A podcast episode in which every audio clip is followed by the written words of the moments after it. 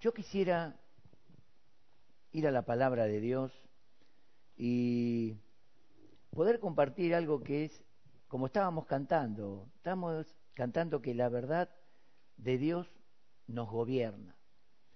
Y el tema que yo quiero compartir es la verdad, la verdad. Y te invito a abrir la Biblia en San Juan capítulo 18, versículo 33 hasta el 38. Aquí Jesús se encuentra con un personaje político, un gobernador, una persona de autoridad, una persona que se paró delante de Jesús como dueño de la situación, dueño de las vidas, y Jesús con su autoridad, Jesús con su mansedumbre y con su verdad, hizo temblar a este hombre.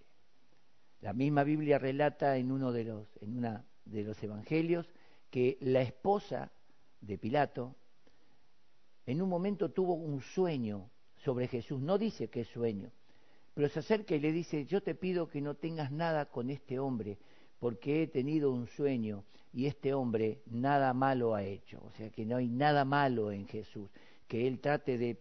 Desde ese momento, dice la Biblia, Pilato trataba de liberar a Jesús. Pero sabemos que Pilato, los judíos, y todo lo que sucedió estaba dentro del plan de Dios. Pero quiero que vayamos a la palabra de Dios, lo que dice Jesús, San Juan capítulo 18, verso 33. Entonces Pilato volvió a entrar en el pretorio y llamó a Jesús y le dijo, ¿eres tú rey de los judíos? Jesús le respondió, ¿dices tú esto por ti mismo o te lo han dicho otros de mí? Pilato le respondió, ¿soy yo acaso judío? Tu nación y los principales sacerdotes te han entregado a mí. ¿Qué has hecho? Respondió Jesús, mi reino no es de este mundo. Si mi reino fuera de este mundo, mis servidores pelearían para que yo no fuera entregado a los judíos. Pero mi reino no es de aquí. Le dijo Pilato entonces, ¿luego eres tú rey? Respondió Jesús, tú dices que yo soy rey. Y para esto yo he nacido y para esto he venido al mundo, para dar testimonio de la verdad. Todo aquel que es de la verdad, oye mi voz. Le dijo Pilato, ¿qué es la verdad? Y cuando hubo dicho esto, salió otra vez a los judíos y les dijo, yo no hallo en él ningún delito. Quiero orar un momento para que la palabra de Dios pueda llegar a tu corazón. Padre, en el nombre de Jesús, voy a soltar esta palabra, ministrar esta palabra, y tú has dicho que tu palabra no volverá vacía. Y oro para que todos aquellos que estén oyendo, los que ya están en Cristo, los que están firmes, aquellos que hoy van a ser traídos, aquellos que van a recibir más seguridad sobre esta verdad, que tu palabra obre en sus vidas. En el nombre de Jesús. Amén. Qué bueno que es conocer la verdad. A nadie le gusta vivir engañado. Qué feo cuando nos engañan, cuando nos mienten. Como dijo uno, me agarra una bronca santa, dijo. No sé si existe la bronca santa, pero es indignante cuando personas en las cuales nosotros estamos trabajando, nos relacionamos, una cosa que te engañe un, extraño, una cosa que te engañen los medios periodísticos, pero cuando alguien que está con vos, que camina mucho tiempo, que está al lado tuyo, que conoce tu vida, como en este caso los discípulos que caminaban con Jesús, que esa persona te engañe. Por eso Jesús, al encontrarse aquí con Pilato, Pilato empieza a desarrollar un tema con él y le dice, ¿qué hiciste para que esta gente te entregue, para que esta gente te condene, piden que te crucifique? ¿Qué hiciste? Jesús le dijo, tú dices que yo soy rey, porque te lo dijeron ellos o quizás algo viste. Pero yo para esto he nacido y para esto he venido al mundo, para dar testimonio, hablar la verdad, algo tan necesario algo tan escaso hoy, hablar la verdad. Y dijo algo muy puntual, los que son de la verdad me oyen. los que son de la verdad me siguen. Los que son de la verdad, los que quieren verdaderamente conocer a Dios, los que quieren conocer la verdad, escuchan a Jesús, analizan su vida. Ningún hombre ni mujer puede analizar la vida de Jesús y decir, ah, esto es todo una fábula. La historia lo cuenta, eh, en los diccionarios está, en todos lados, la misma, nuestro, nuestro sistema antes de Cristo, después de Cristo, está señalando a un personaje especial, antes, después, ¿de quién? No dice de algún prócer, de Cristo. Él marcó la historia, Él es la historia. Por eso qué importante, Él dijo, mi reino no es de este mundo. Yo no vine acá a establecer un reino terrenal, a, levantar un ejército. Yo vine para que la gente conozca la verdad. Y en esto yo quiero expresarme un poco. La verdad es un absoluto. La verdad es única. Es como el color blanco. El color blanco es blanco. Vos no lo podés mezclar porque deja de ser blanco. Le pongo un, un, cremita, algo, ya deja de ser blanco.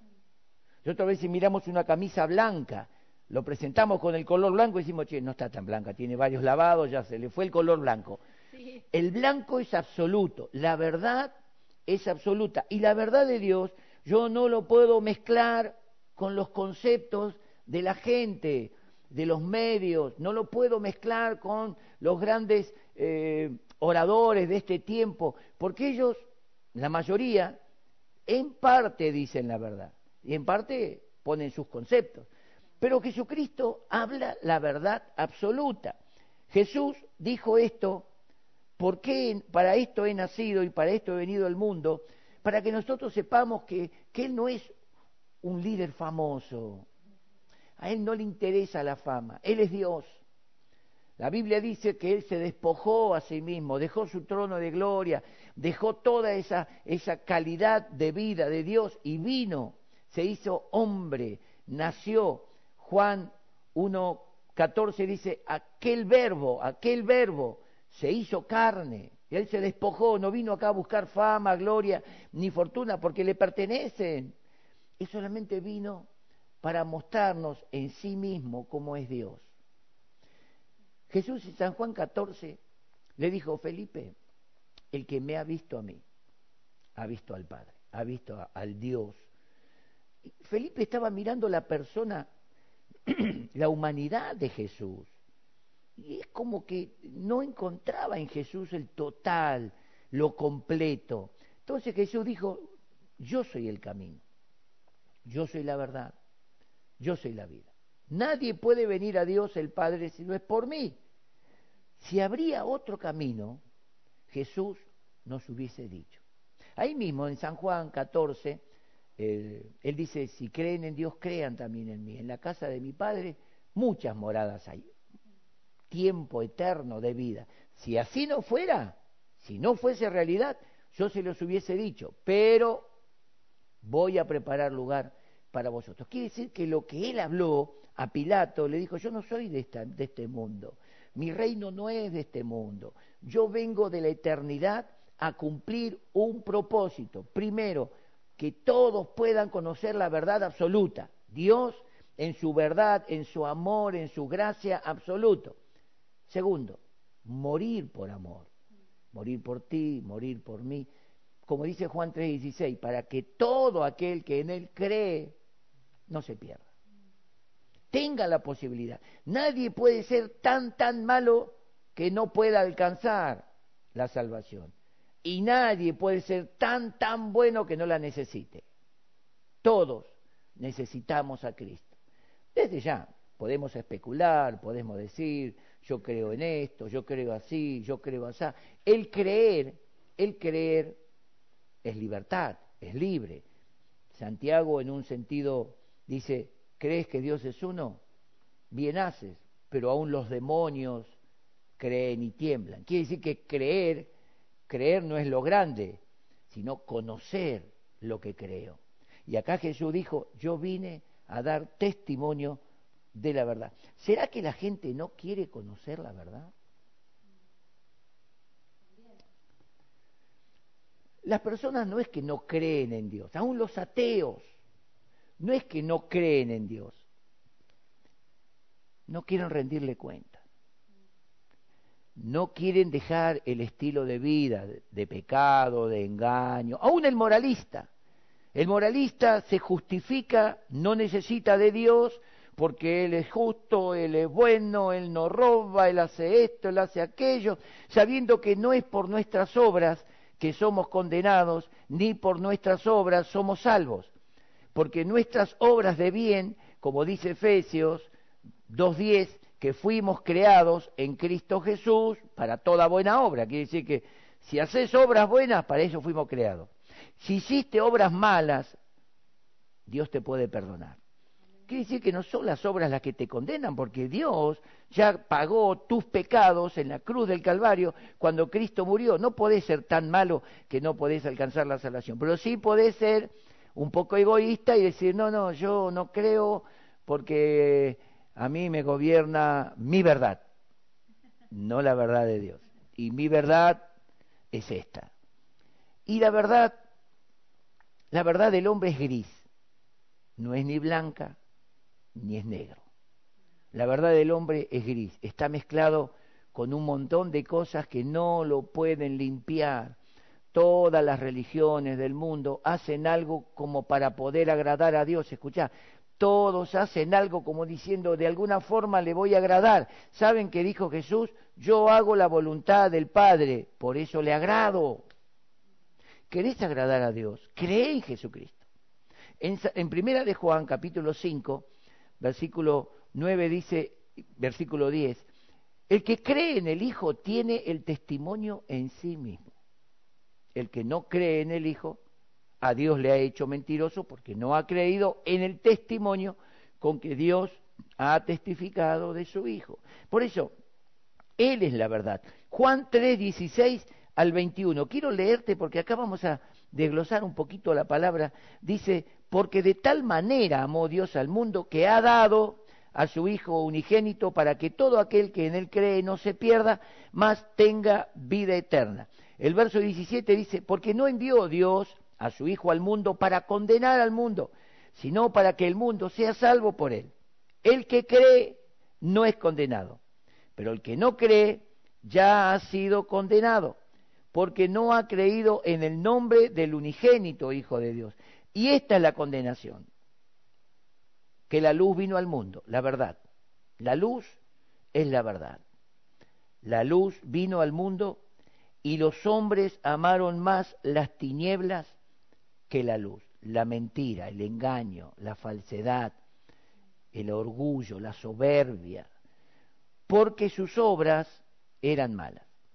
O sea, la persona que no quiere ser eh, revelado por la luz, en Efesios capítulo 4, eh, el apóstol Pablo habla que nosotros somos hijos de luz, andemos en luz como lo que somos, hijos de luz, porque la luz todo lo manifiesta y cada obra es manifestada por la luz, por la verdad. Todo esto que está sucediendo viene de un corazón egoísta. En, en Santiago, capítulo 4, Santiago dice, ¿de dónde vienen las guerras, los pleitos, las muertes? No es, no es de vuestras pasiones que pelean dentro de ustedes porque codician, porque desean, porque no alcanzan, porque quieren matar, odian y no se sacian, dice. El hombre dice, bueno, pero yo tengo mi verdad, es gris. La verdad absoluta es Cristo. Y Él nos enseñó a amar a las personas. Acá dice, más el que practica la verdad viene la luz para que sea manifiesto que sus obras son hechas en Dios. Una persona que en Primera de Corintios capítulo 13 está hablando acerca del amor. El amor es perfecto, lo puede, lo sufre, lo espera, lo soporta. Contra tales cosas no hay ley. El amor ama, el amor perdona, el amor no busca su propio bien. Cuando Cristo vino a esta tierra, no vino por Él, vino por nosotros. Vino para que se cumpla Juan 3:16, para que todos podamos ser salvos. Vos podés buscar todas las formas, los métodos para agradar a Dios. Es tu justicia. Lamentablemente, en una forma agresiva, Dios dice, porque la justicia del hombre es como trapo inmundo, como trapo de inmundicia. La justicia del hombre está empañada por el olor, por el hedor del pecado, está empañada por la mentira, el engaño, la falsedad, el, deseo personal de, de ser, la competencia. Se ha comprobado que el hombre no quiere no es que no quiere creer en Dios, no quiere reconocer a Dios y arrepentirse. Entonces el hombre se escapa de la verdad. Espero que no te estés escapando de la verdad. Hablando así en familia cristiana, evangélica, no digan nada ustedes, que nadie lo vea. La culpa de los que se vuelven atrás y vuelven al pecado la tiene o el pastor, o el líder, la tiene el músico. Ah, no, la líder de alabanza. Ah, no, lo tiene, te sacan la plata o ya te piden plata enseguida. Siempre hay un gris para escaparse. Pero en realidad lo que están diciendo, yo no quiero ser gobernado por Dios, no quiero ser gobernado por la palabra. Y desde ya todo lo que en una reunión de culto, todo lo que se hace es para edificación, tanto de la obra del ministerio como de las personas, como en este momento, edificar las vidas a través de la palabra. Pero las personas se escapan de Dios porque no quieren ser llamadas la atención por Dios. Jesús llamó la atención. Miren, una vez vino un escriba queriendo demostrar que algunos alcanzan la vida eterna y le pregunta, maestro, ¿son pocos los que se salvan? Como diciendo, gente como nosotros, gente así, de la gente estudiosa, gente religiosa. Y Jesús le dijo, procuren entrar por la puerta angosta, porque ancha es la puerta y espacioso el camino, que decir que la vida del mundo te da para todo. Del mundo no te escapas. El borracho más borracho no sale del mundo. Pero para caminar en el camino del Señor tenés que estar sobrio. Tenés que estar lúcido, consciente de cómo caminás. Por eso la gente no quiere caminar correctamente. Si alguno se ofende, no es mi intención. Es simplemente advertirte que te examines hacia adentro, como dije el domingo, esa lucecita, esa vocecita que te dice, dale, acepta a Cristo, cree en Dios, que es la única que te queda, es la que te falta, ¿no? Entonces acá dice que la vida del hombre puede cambiar solamente. Jesús le dijo a los judíos que habían creído en él, Juan 8, 31 y 32, si ustedes permanecen en mi palabra, serán verdaderamente mis discípulos y conocerán la verdad. Y la verdad los hará libres. Ahora, usted siga, siga leyendo en su casa, ¿no? 32, 33, 34, más adelante ellos sacan enseguida un escudo y dicen, nosotros no somos esclavos de nadie, nosotros somos hijos de Abraham, nosotros tenemos a Moisés, nosotros, nosotros, nosotros y Jesús. Le dijo, aquel que es vencido por alguien, esclavo es del que lo venció. Si uno es vencido por el pecado, te voy a decir un pecado sencillo que lo tenemos todos, el cual todos tenemos que ir, hasta el apóstol más grande tiene que ir a los pies del Señor. Orgullo, soberbia, altivez, yo soy, yo me creo ellos enseguida sacaron la tarjeta religiosa, nosotros somos, como marcando una diferencia. Jesús dijo, no, el que es vencido por el pecado, esclavo es del pecado. Y Cristo vino para perdonar tus pecados, para que vos lo recibas, puedas recibir el perdón de Dios y comenzar a vivir, no volver al pecado. Porque perdón, no por lo que voy a decir, el apóstol Pedro dice algo muy fuerte, que algunos son como el chanchito, que lo sacás del chiquero, del barro, lo bañás, lo limpiás, lo perfumás, le pones un gorrito si es macho, si es una chanchita, es hembrita, un buen moñito, hasta le podés pintar las uñitas, donde le diste un poquito de libertad, Blum volvió al barro porque tiene corazón de chancho, el hábito de él es el barro, es el ser cochino. Decir cochino es el hábito de... Y hay, algunos vienen a la iglesia, pero no quieren cambiar el corazón. Son cochinitos por dentro. Donde tienen un poquito la puerta abierta de la libertad, ¡uh! Ahí están en el barro otra vez. No, la culpa, te voy a decir, mi líder. Así que, Cristian, prepárate. Eh, no, el pastor, no, ¿sabe qué? Ni bien entré, te manguean. Son un montón de grises. Tu verdad no es absoluta. Tu verdad es gris. El día de mañana todos nos vamos a encontrar delante de Dios. Los que creemos en Cristo también vamos a pasar delante de un tribunal de juicio, pero donde van a ser comprobadas las obras que hicimos en fe, no para condenación, sino para recompensa. Y la obra de cada uno va a ser probada por el fuego, por la gloria de Dios. Todo lo que hicimos, como en este, en este momento, no hacemos esto porque, ay, sí, vamos a hacer algo, porque estamos aburridos. Lo hacemos para la gloria de Dios, para alcanzarte una palabra que puedas llegar a entender. De esto nosotros vamos a tener una recompensa. Ahora, podemos hacer un montón de cosas para nuestra gloria, nuestro favor. Dios no recibe ninguna gloria. Entonces eso va a ser quemado. No vamos a sufrir pérdida nosotros, pero sí se nos van a quemar los papelitos, como quien dijo, se me quemaron los, papelitos. Pero hay otro juicio, el juicio eterno, el juicio para los que no quieren creer, el ateo, el moralista, el justo en sus propias, propias opiniones, ellos van a estar delante de un trono blanco. Y escucha, dice Apocalipsis que, te estoy diciendo una, una verdad, que los los libros van a ser abiertos, los libros de las obras de cada uno. Y otro libro va a ser abierto, que es el libro de la vida, del testimonio de Jesús. Y fueron juzgados los muertos por las cosas que estaban escritas en los libros según sus obras. A Dios no se le escapa nada. Dios te conoce desde el vientre de tu madre. A mí el mundo me secuestró de Dios hasta los 20 años. Mi familia no era no estaba entregada a Cristo, aunque se casaron por iglesia cristiana, después vivieron cualquiera. Yo viví perdido en esta vida hasta que Cristo se encontró conmigo. Después que te juzguen las obras, van a mirar en el libro de la vida si sos de Cristo. Porque las obras buenas o malas, bueno, van a mirar si sos de Cristo, no si tenés más obras buenas que malas a tu favor. Vos fíjate que los cristianos, cuando pasemos por el tribunal de Cristo, tribunal Bema que le llaman, van a haber obras malas que se van a quemar. Pero va a ser para recompensa. Lo único que perdemos es la recompensa. Pero tenemos la vida eterna porque somos de Cristo.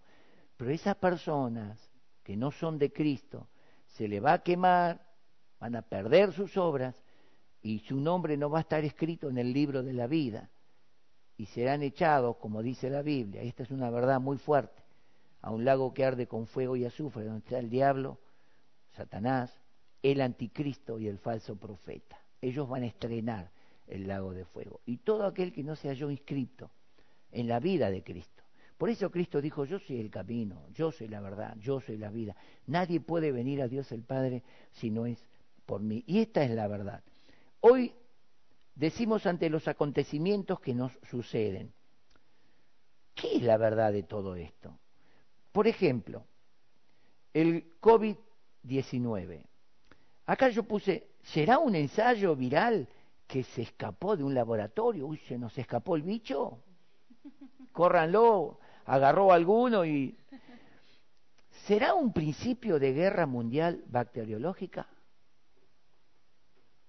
Te hace temblar, ¿no? Mira cómo estamos ahora. Imagínate que se arme una guerra y, y te mandan un, par de muertos vivos, de infestados, ¿no? ¿O será un atentado político financiero contra Estados Unidos y otras naciones? ¿Cuál es la verdad? Y, los periodistas, y, y, algunos lo guardan porque si lo sacamos afuera somos leyenda, y algunos lo saben pero les conviene callarlo. Todo esto es una mentira. Todo lo político, todo es una mentira. Poncio Pilato vivía en una, en una política de mentira. Por eso le dijo Jesús la verdad. ¿Qué es la verdad?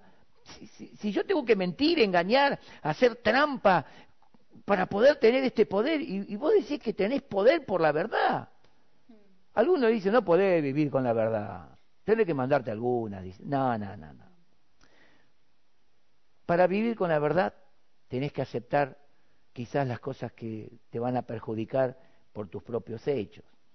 Pedir perdón a una persona es lo más verdadero.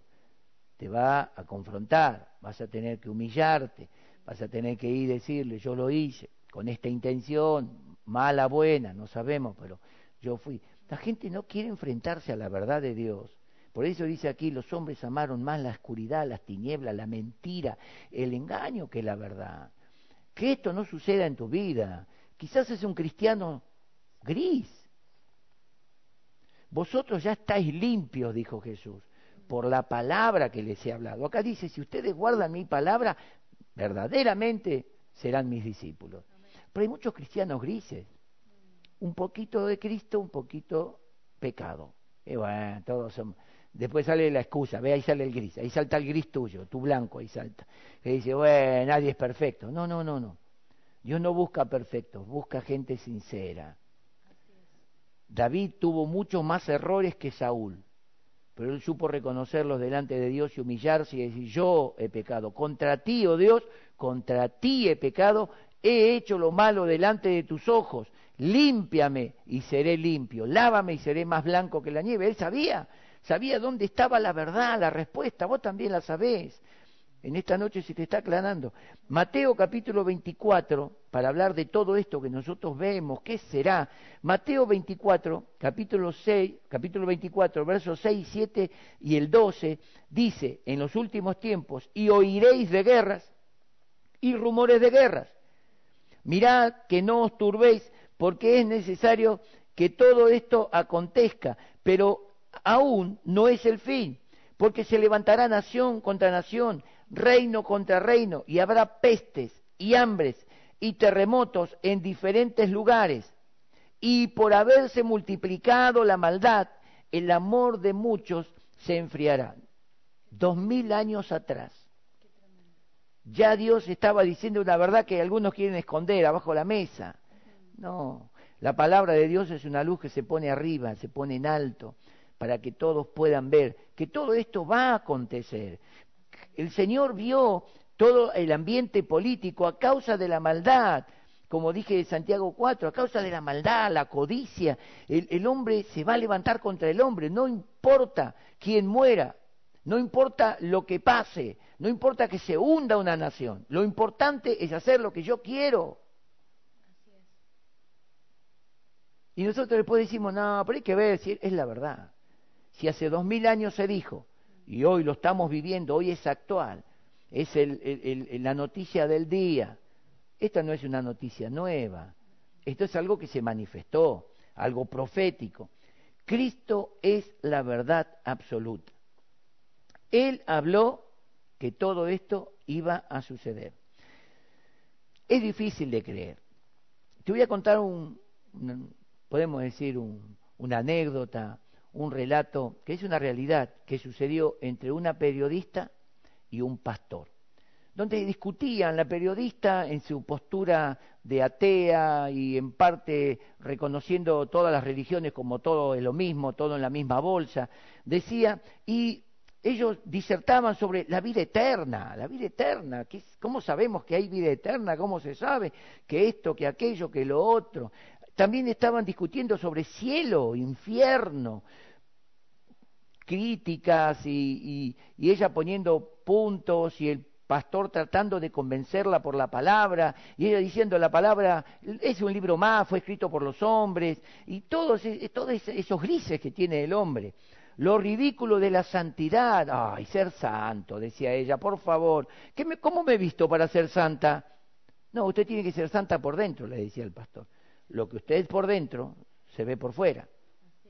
Y ella dijo, bueno, quiere decir que yo soy una pecadora porque estaba en su... Dicen, no, no, si usted lo reconoce, ¿eh? saltó la conciencia sola. Ante la luz de la palabra, sin darse cuenta, ella reconoció que no estaba vestida muy decorosamente. Bien, no, no vamos a entrar en detalles. El fanatismo, ¿por qué servir a Dios? Eso de servir a Dios y servir a Dios y hacer campañas. ¿Por qué cada uno no cree como le parece y ya está? ¿No te parece? Le dice. Y estuvieron más de media hora disertando. Entonces, el pastor le dice, vamos a cerrar esto. Vamos a plantearnos esto. Supongamos que yo estoy equivocado y usted tiene razón el predicar a Cristo, la santidad, no hay cielo, no hay infierno, no hay vida eterna, Cristo no murió para perdonar los pecados.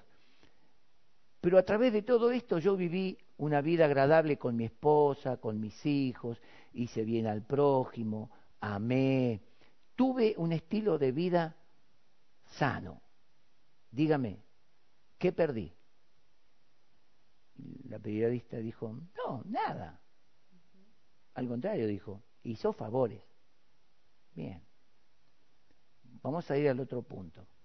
Supongamos que hay un cielo, que hay un infierno, que Dios nos llama a través de Cristo para arrepentimiento. Supongamos que vivir en santidad es hacer la voluntad de Dios, no es como me he visto, es como vivo. Supongamos que realmente Dios es real. Dígame una cosa, ¿Qué perdí yo? Nada, lo gané todo. ¿Qué ganó usted? Perdió todo. Entonces el pastor, cerrando, dijo, prefiero vivir como estoy viviendo. Y si mañana es mentira, a nadie dañé. Pero si es verdad, lo he ganado todo. Y la periodista se quedó muda y dijo, muy buena reflexión, es para pensarlo, es para pensarlo. Pasa que, dijo un predicador, como el infierno no se ve, no lo creemos, nos volvemos los tomases, ah, si no lo veo, si no lo experimento, te quiero decir que hay millones de personas experimentándolo ya. Todos los que no creyeron están allí, clamando, lamentando, diciendo, hoy te voy a creer Dios, hoy te voy a creer, ya es tarde. En Primera de Pedro, capítulo 3, verso 18 dice, y Cristo fue muerto en carne, pero vivificado en el Espíritu, en el cual descendió a las profundidades, a los infiernos, y dio testimonio, testificó a las almas encarceladas, los cuales desobedecieron a Dios en el tiempo de Noé, lo dice clarito, cuando el arca estaba siendo preparada. ¿Qué quiere decir? Que hay gente desde el tiempo de Noé que no están quemadas, que no se quemaron y se fundieron, están en un tormento, gritando desesperadamente, pidiendo realmente, pero no creyeron. No hay que creer después de la muerte. Después de la muerte se recibe lo que vos aceptás hoy. Si hoy aceptás vivir como querés, mañana vas a tener tu recompensa. Si vos aceptás a Cristo y comenzás a vivir conforme a la voluntad de Dios, mañana vas a tener tu recompensa. Quiero concluir con Romanos capítulo 3, versículo 3 y 4. El apóstol Pablo dice, ¿qué diremos? Si alguno de ellos han sido incrédulos, ¿su incredulidad habrá hecho nula la fidelidad de Dios? De ninguna manera. Antes bien sea Dios veraz y todo hombre mentiroso, como está escrito, para que seas justificado en tus palabras y venzas cuando fueres juzgado. El mundo va de mal en peor. Y todo esto se está preparando para el anticristo. El muy criticado, el muy burlado, el 666 y todas esas cosas. Pero está escrito en la Biblia. Y así como hace dos mil años atrás Cristo dijo que esto pasaría, Él mismo dijo que todo esto se está preparando para el fuego. Este gobierno y todo lo que los gobiernos están preparando es la antesala de aquel gran juicio que Dios va a desatar sobre la humanidad. Yo te pregunto, ¿en qué verdad estás depositando tu vida? Dios quiera y mi oración es que vivas mucho tiempo. Pero mañana despertarás. Mañana seguirá la vida. La Biblia dice en 2 de Corintios, capítulo 2, capítulo 6, perdón, versículo 2, en tiempo aceptable te oí y en día de salvación te socorrí.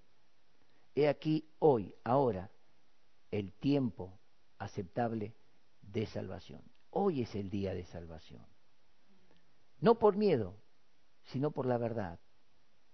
Cuando Dios nos llame a dar cuenta, testimonio de la verdad, ¿qué le voy a mostrar? ¿Mis grises o la voluntad de Él? Yo hice tu voluntad.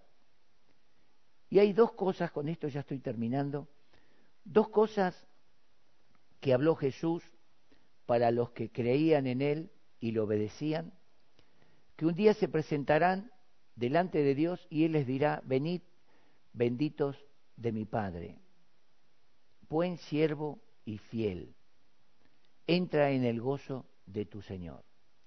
Y dirá a los otros, apártense de mí malhechores, malos obreros, al fuego eterno preparado para el diablo y sus ángeles. ¿En cuál de las dos declaraciones pensás que vas a estar? Yo quiero estar en la primera. No es fácil para mí, como hombre, resistir muchas cosas, pero lo hago por obediencia y por amor, no por miedo, por obediencia y por amor. Y yo sé que haciendo su voluntad tengo todo lo que Dios me ha prometido. Yo te invito en esta noche, allí donde estás, que pongas la mano sobre tu corazón quiero orar por ti, aquellos que conocemos la verdad. Yo sé que esta palabra los afirmó, esta palabra los aseguró, estamos bien, estamos seguros en Cristo, tenemos todo en el Señor. Pero quizás hay algunos que, como dije, a alguien le echaron la culpa. Dios te perdona y te quiere dar nuevamente la paz y te quiere dar la vida eterna, el perdón de tus pecados. Yo te invito que pongas la mano en tu corazón, quiero hacer una oración por ti. Padre, en el nombre de Jesús, te presento estas vidas que hoy, allí en su casa o en un rincón, en un lugar o en un auto, quizás mirando su teléfono o en una computadora, recibieron esta palabra y reconocen en su corazón, reconocen que te necesitan y aceptan esta verdad. Oro por ellos para que sepan que desde este momento, al aceptar la verdad, aceptar a Jesucristo como la verdad, tienen perdón de pecados y tienen vida eterna. Y yo declaro sobre ti que las bendiciones que están escritas vienen sobre ti. Te bendigo en el nombre de Jesús. Y ahora quiero orar por todos aquellos que están padeciendo alguna enfermedad. Quizás hay hermanos en Cristo que fueron contagiados con, este virus y están pasándola, la están peleando. Quiero decirte que en Jesús tenés la sanidad. En Cristo está el milagro de sanidad. Y quiero orar por ti. Padre, en el nombre de Jesús, oro por todos aquellos que quizás están afectados por este virus, por esta enfermedad, esta pandemia.